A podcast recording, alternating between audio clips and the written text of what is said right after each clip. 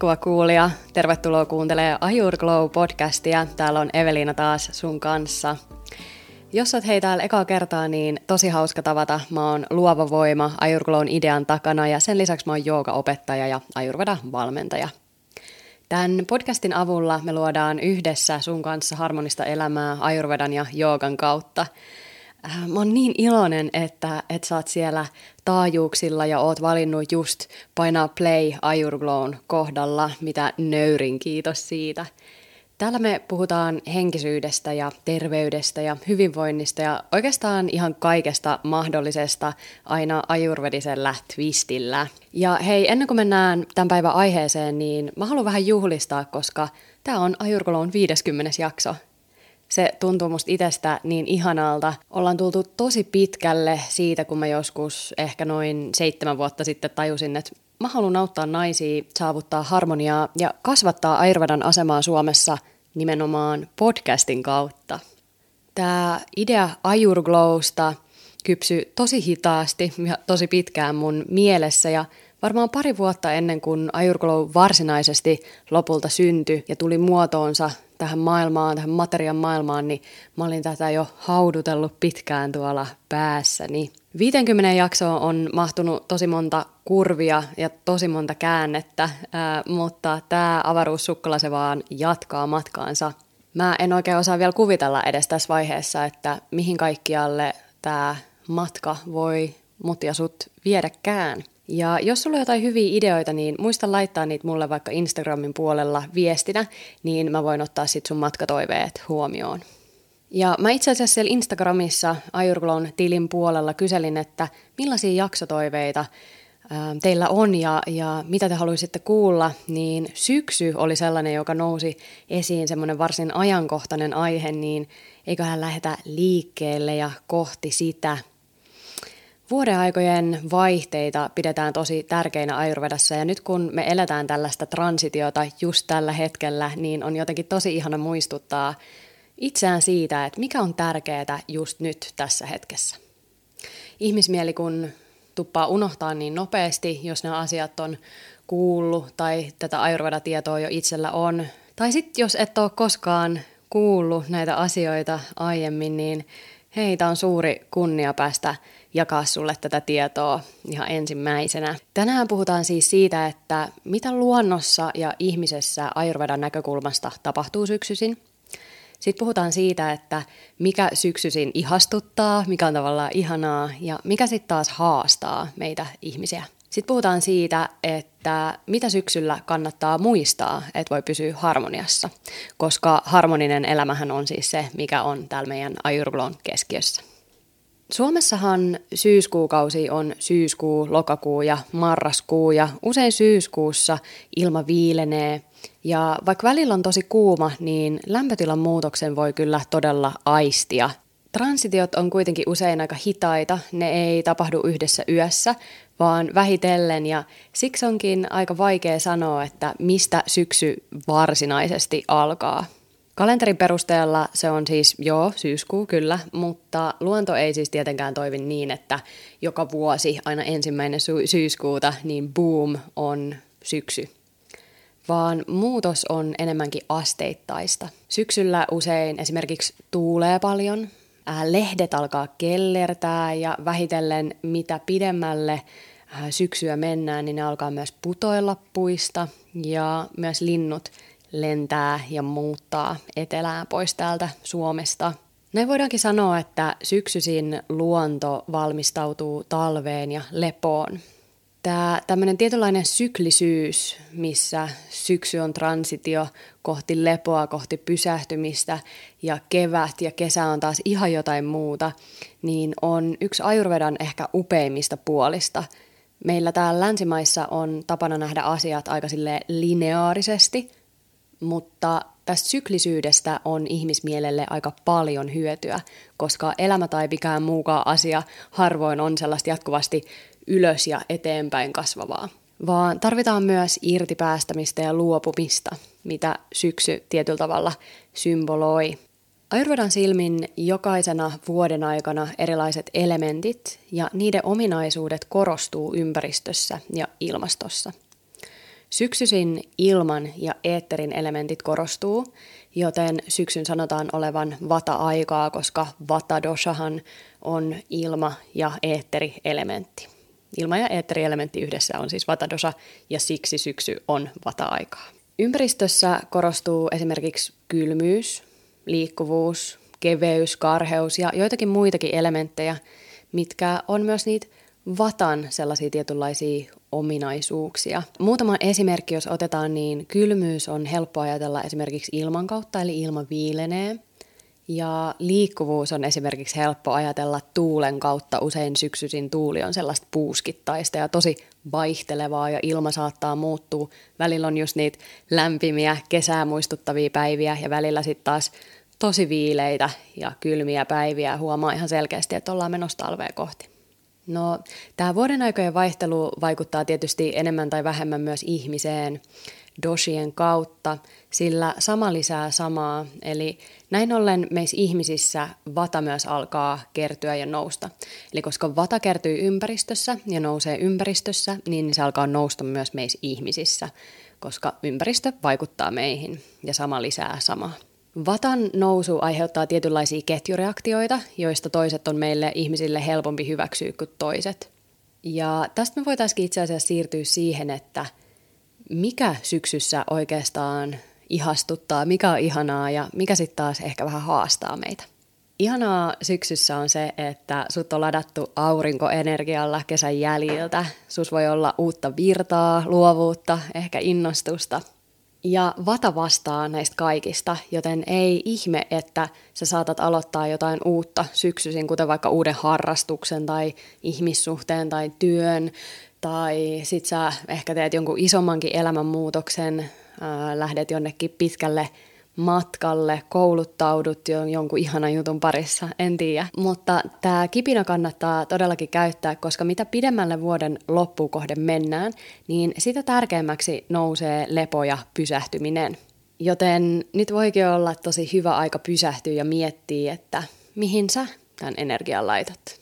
Kun sulla on sitä aurinkoenergiaa toivottavasti kesän jäljiltä ladattu, niin mihin se menee? Mä toivon, että sä käytät sen jotenkin hyödyksi just suhun itsees. Ja pakko muuten sanoa tähän väliin, että munkin elämässä on jotain uutta, nimittäin koira. Meillä on tullut noin yksivuotias Andalusian podenko, hänen nimensä on Sahara, ja hän on tällainen rescue-tapaus Espanjasta. Hän on itse asiassa tässä mun vieressä just parhaillaan, että jos kuuluu jotain outoja ääniä, niin saattaa olla Sahara kyseessä. Hänen nimeksi tuli Sahara, koska hän on tuommoinen aavikon värinen ja hänellä on tuommoiset upeat hunajaiset, hunajaiset silmät. Ja, ja tota, mä oon kyllä itse jotenkin aivan ihastunut häneen ja, ja monta vuotta pitkään ja hartaasti tuli mietittyä sitä, että voisiko meidän kotitalouteen tulla toinen koira. Ja kun mä näin hänen kuvansa, niin mä tiesin, että tässä olisi meidän uusi perheenjäsen. Me ollaan herätty yhdessä tosi aikaisin aamulla aamukävelyille ja missä ennen mä aloitin mun aamut sillä, että mä puhdistauduin ja, ja nesteytin tietysti itse, niin mä tein joogaharjoituksen. Nyt siihen väliin ennen joogaa on kiilannut aamulenkki koiran kanssa, mikä on tosi ihanaa, kun mä saan raitista ilmaa ja pystyn heti näkemään auringonvaloa ja näin. Se on ollut tosi antoisaa. Ja jos sä haluat seurata lisää tätä touhua, niin mä aina silloin tällöin päivittelen ää, mun koirajuttuja tonne mun Instagram-tilille, niin sieltä voit käydä kurkkimassa ja seuraamassa. Ja toinen juttu, mikä mua tällä syksyllä innostaa, on se, että se mun valmennus, mistä ollaan täälläkin jo puhuttu, Healing to Harmony, ää, niin se ryhmä on muodostunut ja se starttaa perjantaina 15.9. Mä en malta odottaa, että me päästään näiden valmennettavien kanssa valjastaa rohkeutta ja energiaa elää harmoniassa sen kanssa, joka sisimmissään kokee olevansa.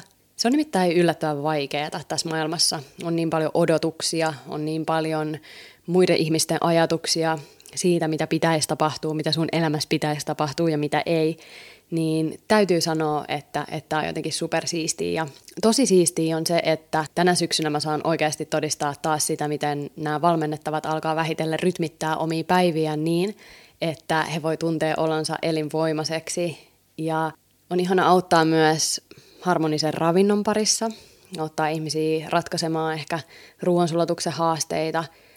Mutta täytyy sanoa, että kaikkein mielenkiintoisinta mulle ehkä itselleni on se valmennettavien tie itseen, lisä, lisätutustuminen itseensä ja ehkä ajurvediseen maailmankuvaan tutustuminen ja tutustuminen maailmaan niiden uuden ajurvedisten linssien kautta. Se on varmaan mulle se antoisin.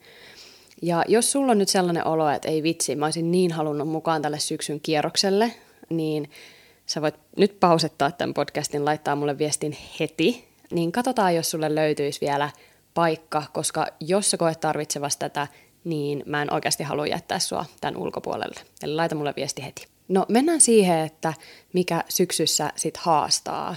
Se vatan nousu tosiaan tuo ihania asioita, kuten innostusta ja energiaa, mutta sussa saattaa ilmetä myös vatan aiheuttamia muita oireita ja haasteita, kuten esimerkiksi levottomuutta. Eli se innostus ja energia saattaa olla vähän sille ei-harmoniassa levottomuuden muodossa. Se voi tuoda esimerkiksi keskittymisvaikeuksia, kylmät jalat ja kädet. Mulla ainakin usein syksyisin on niin kuin pakko kaivaa viimeistään villasukat, vaikka kesän viileimpinä päivinä pidän myös villasukkia jalassa. Lisäksi tämä voi tuoda vaikka ilmavaivoja ja ahdistusta. Ja sitten on tietysti yksi kuuluisa flunssa. Eli nämä, nämä tota, flunssat lähtee kiertämään, vastustuskyky lähtee heikkenemään, kun me, kun me lähdetään tonne tota, lapset menee päiväkoteihin ja kouluihin. Mä tiedän ainakin monta, monta henkilöä, jotka on jo tämän flunssa kierteen tänä syksynä käynyt läpi ja sen selättänyt. Toivottavasti sä oot pysynyt terveenä. No, Vatadosha saattaa nostaa myös pelkoa ja huolia.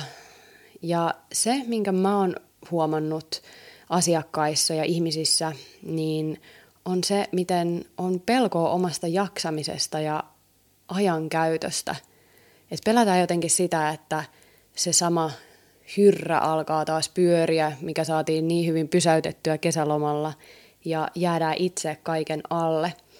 Ja jos tuntuu, että sulla on tällaista ilmassa, niin ehkä sä kuuntelet tuon edellisen jakson, jos et ole vielä kuunnellut. Siellä mä jaan neljä vinkkiä kuormittaviin tilanteisiin ja siellä puhutaan vähän semmoisesta kuormittavuudesta. Se liittyy tosi paljon tähän syksyyn kanssa. No, mitä syksyllä kannattaa sitten muistaa, jotta voi pysyä harmoniassa? Mun ensimmäinen vinkki syksyn harmoniaan on tietysti rutiinit. Eli yksi tämmöinen Vatadoshan nousun aiheuttama haaste on epäsäännöllisyys. Ja kaikki epäsäännöllisyys vie myös vataa epätasapainoon epäsäännölliset ruoka-ajat, epäsäännölliset nukkuma-ajat, kaikki epäsäännöllinen tekeminen. Ja säännöllisellä rutiinilla taas on tosi juurruttava ja stabilisoiva vaikutus meidän koko systeemiin. Säännölliset rutiinit luo tavallaan sellaisia tuttuja ja turvaa tuovia hetkiä pitkin päivää – ja silloin kun meillä on tällaisia hetkiä, meidän keho ikään kuin pystyy luottamaan siihen, että jatkuvasti tulee se tietty ja sama, vaikka ruoka ja lepo, niin silloin meidän hermosto pystyy myös hellittää ja rentoutuu paljon paremmin. Ja kun meidän hermosto hellittää, me, me rentoudutaan, niin se jo pelkästään tasapainottaa ja laskee sitä vataa. Eli, eli todella säännöllisyys, mistä mä varmaan muistan melkein joka, joka jaksossa mainitan, niin se on tärkeä tässäkin. Mitä tavallaan näitä säännöllisyyden ulottuvuuksia se voisi ottaa huomioon muuta kuin esimerkiksi säännölliset ruokailuajat ja säännölliset nukkumis- ja heräämisajat? Niin yksi hyvä voisi olla liikunta, että liikkuisit aina samaan aikaan niin paljon kuin mahdollista. Ehkä sitoudut johonkin harrastukseen tai johonkin tiettyyn kellonaikaan liikkua – ja sitten toinen voisi olla tällainen niin kuin säännöllinen henkinen harjoitus, että ehkä se on joku meditaatio tai kenties se voi olla jotain muuta, mikä, mikä sua auttaa. Esimerkiksi kävely luonnossa voisi olla semmoinen henkinen harjoitus. Mun toinen vinkki on lämmin ravinto, eli kaikki lämpimänä, koska vata on kylmä ja syksyisin tämä kylmyys nousee, niin kuin oli puhetta aiemmin, niin kaikki lämmin tasapainottaa. ruoka lämpimänä ja kypsennettynä. Nyt salaatit adios. Ja vesi lämpimänä, mm, ei jääkylmää vettä jäillä. Pidetään itsemme lämpiminä vaatteilla. Ja yksi tosi hyvä ajatus esimerkiksi iltaiseen rauhoittamiseen ja lämpimänä pysymiseen voi olla se, että sä laitat itsellesi tai teet itsellesi lämpimän jalkakylvyn. Se on aivan ihana tapa syksyyn, varsinkin jos on ää, taipumusta tällaisille kylmille käsille ja jaloille. Ja lämpötilaltaan lämpimän ja kypsennetyn ruoan lisäksi kannattaa suosia sellaisia juurruttavia asioita, kuten esimerkiksi kurpitsaa, bataattia, penu, perunaa, punajuurta. Ja kaikki semmoiset padat on hyviä. Laitat uuniin paljon kasviksia ja juureksia ja, ja, ja nautit ne, niin se on tosi hyvä. Myös lämmittäviä mausteita kannattaa käyttää. Sellaisia on esimerkiksi inkivääri, kaneli, neilikka ja kurma, kurkumakin. Myös tee on hyvä tapa pitää itsensä lämpimänä. Ää, lämmittävä tee olisi esimerkiksi joku sitruuna inkivääritee. Mun kolmas vinkki on pysähtyminen ja tauot.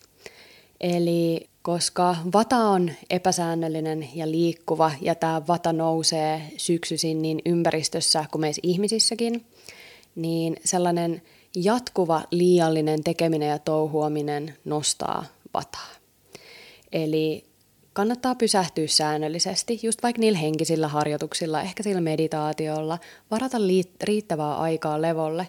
Ja varsinkin jos on univaikeuksia, niin kannattaa todellakin pysähtyä ja rauhoittaa esimerkiksi illat riittävän ajoissa. Nyt on oiva aika, kun illat alkaa pimenee, niin vähän aikaistaa itsekin sitä esimerkiksi nukkumista, rauhoittumista ja mennä oikeasti luonnon rytmissä sinne sänkyyn, jos vaan millään pystyy.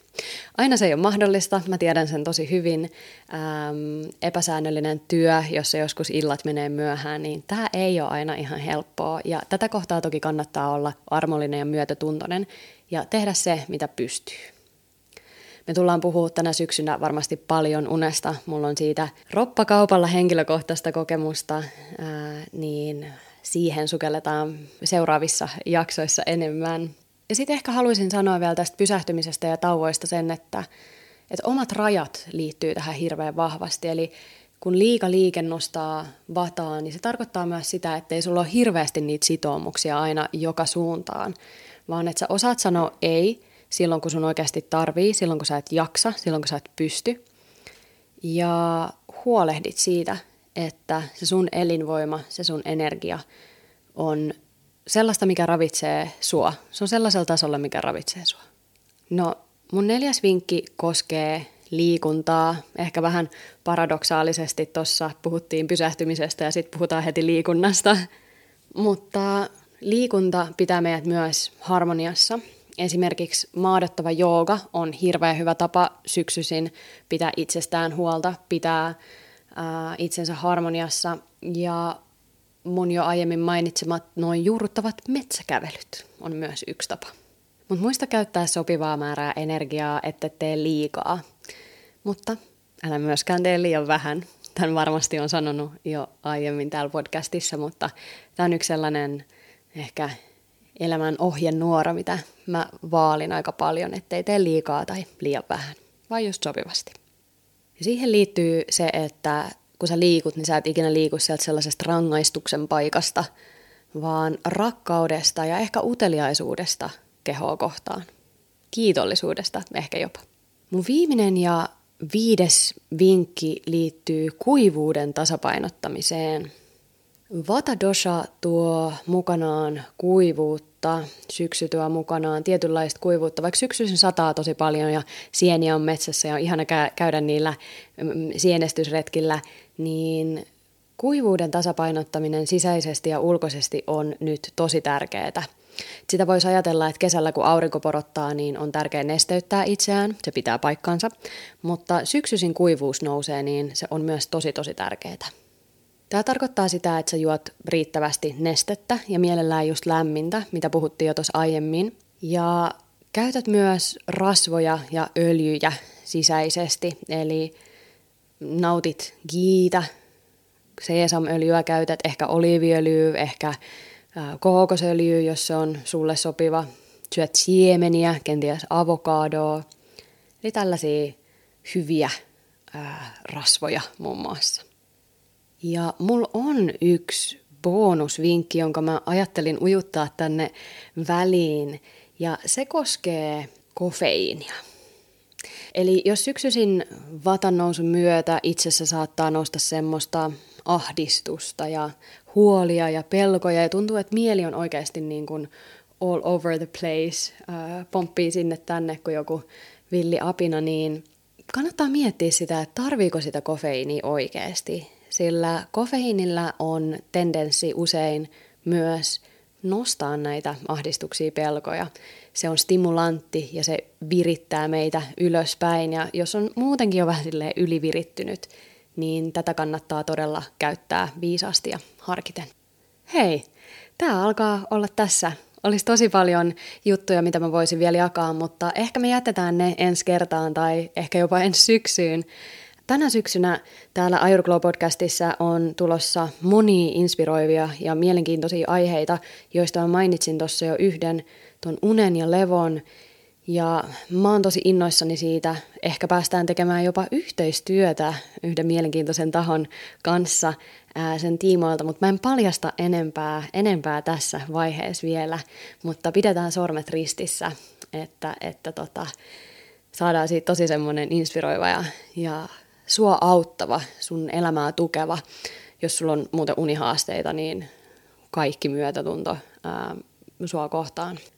Pidetään yhteyttä tuolla sosiaalisen median maailmassa. Siellä sä voit käydä kommentoimassa instapostauksiin ajurglow.fi-tilillä ja sitten sä voit seurata myös mua nimimerkillä I am Evelina. Eli IAM ja Evelina ja H perään. Joo, mä toivon niin, että me voidaan tehdä tästä maailmasta harmonisempi paikka – toivottavasti tämän podcastin avulla. Eli jos sä koet, että sun elämässä on joku, joka voisi tykätä tällaisesta sisällöstä, niin jaa tämä podcast-jakso ihmeessä hänelle. Ja käypä muuten vielä, jos vaan millään ehdit, niin arvostelemassa tämä podcast Spotifyssa, koska se auttaa muitakin löytää tämän. Se auttaa tätä podcastia nousemaan tuolla listoilla, niin muiden on sitten helpompi tämä, löytää, mikä on tosi jännittävää, mutta, mutta mä toivon sitä silti. Kiitos vielä niin paljon, kun sä kuuntelit ja mä toivotan oikein harmonista viikon jatkoa, mutta myös syksyä sulle. Moi moi!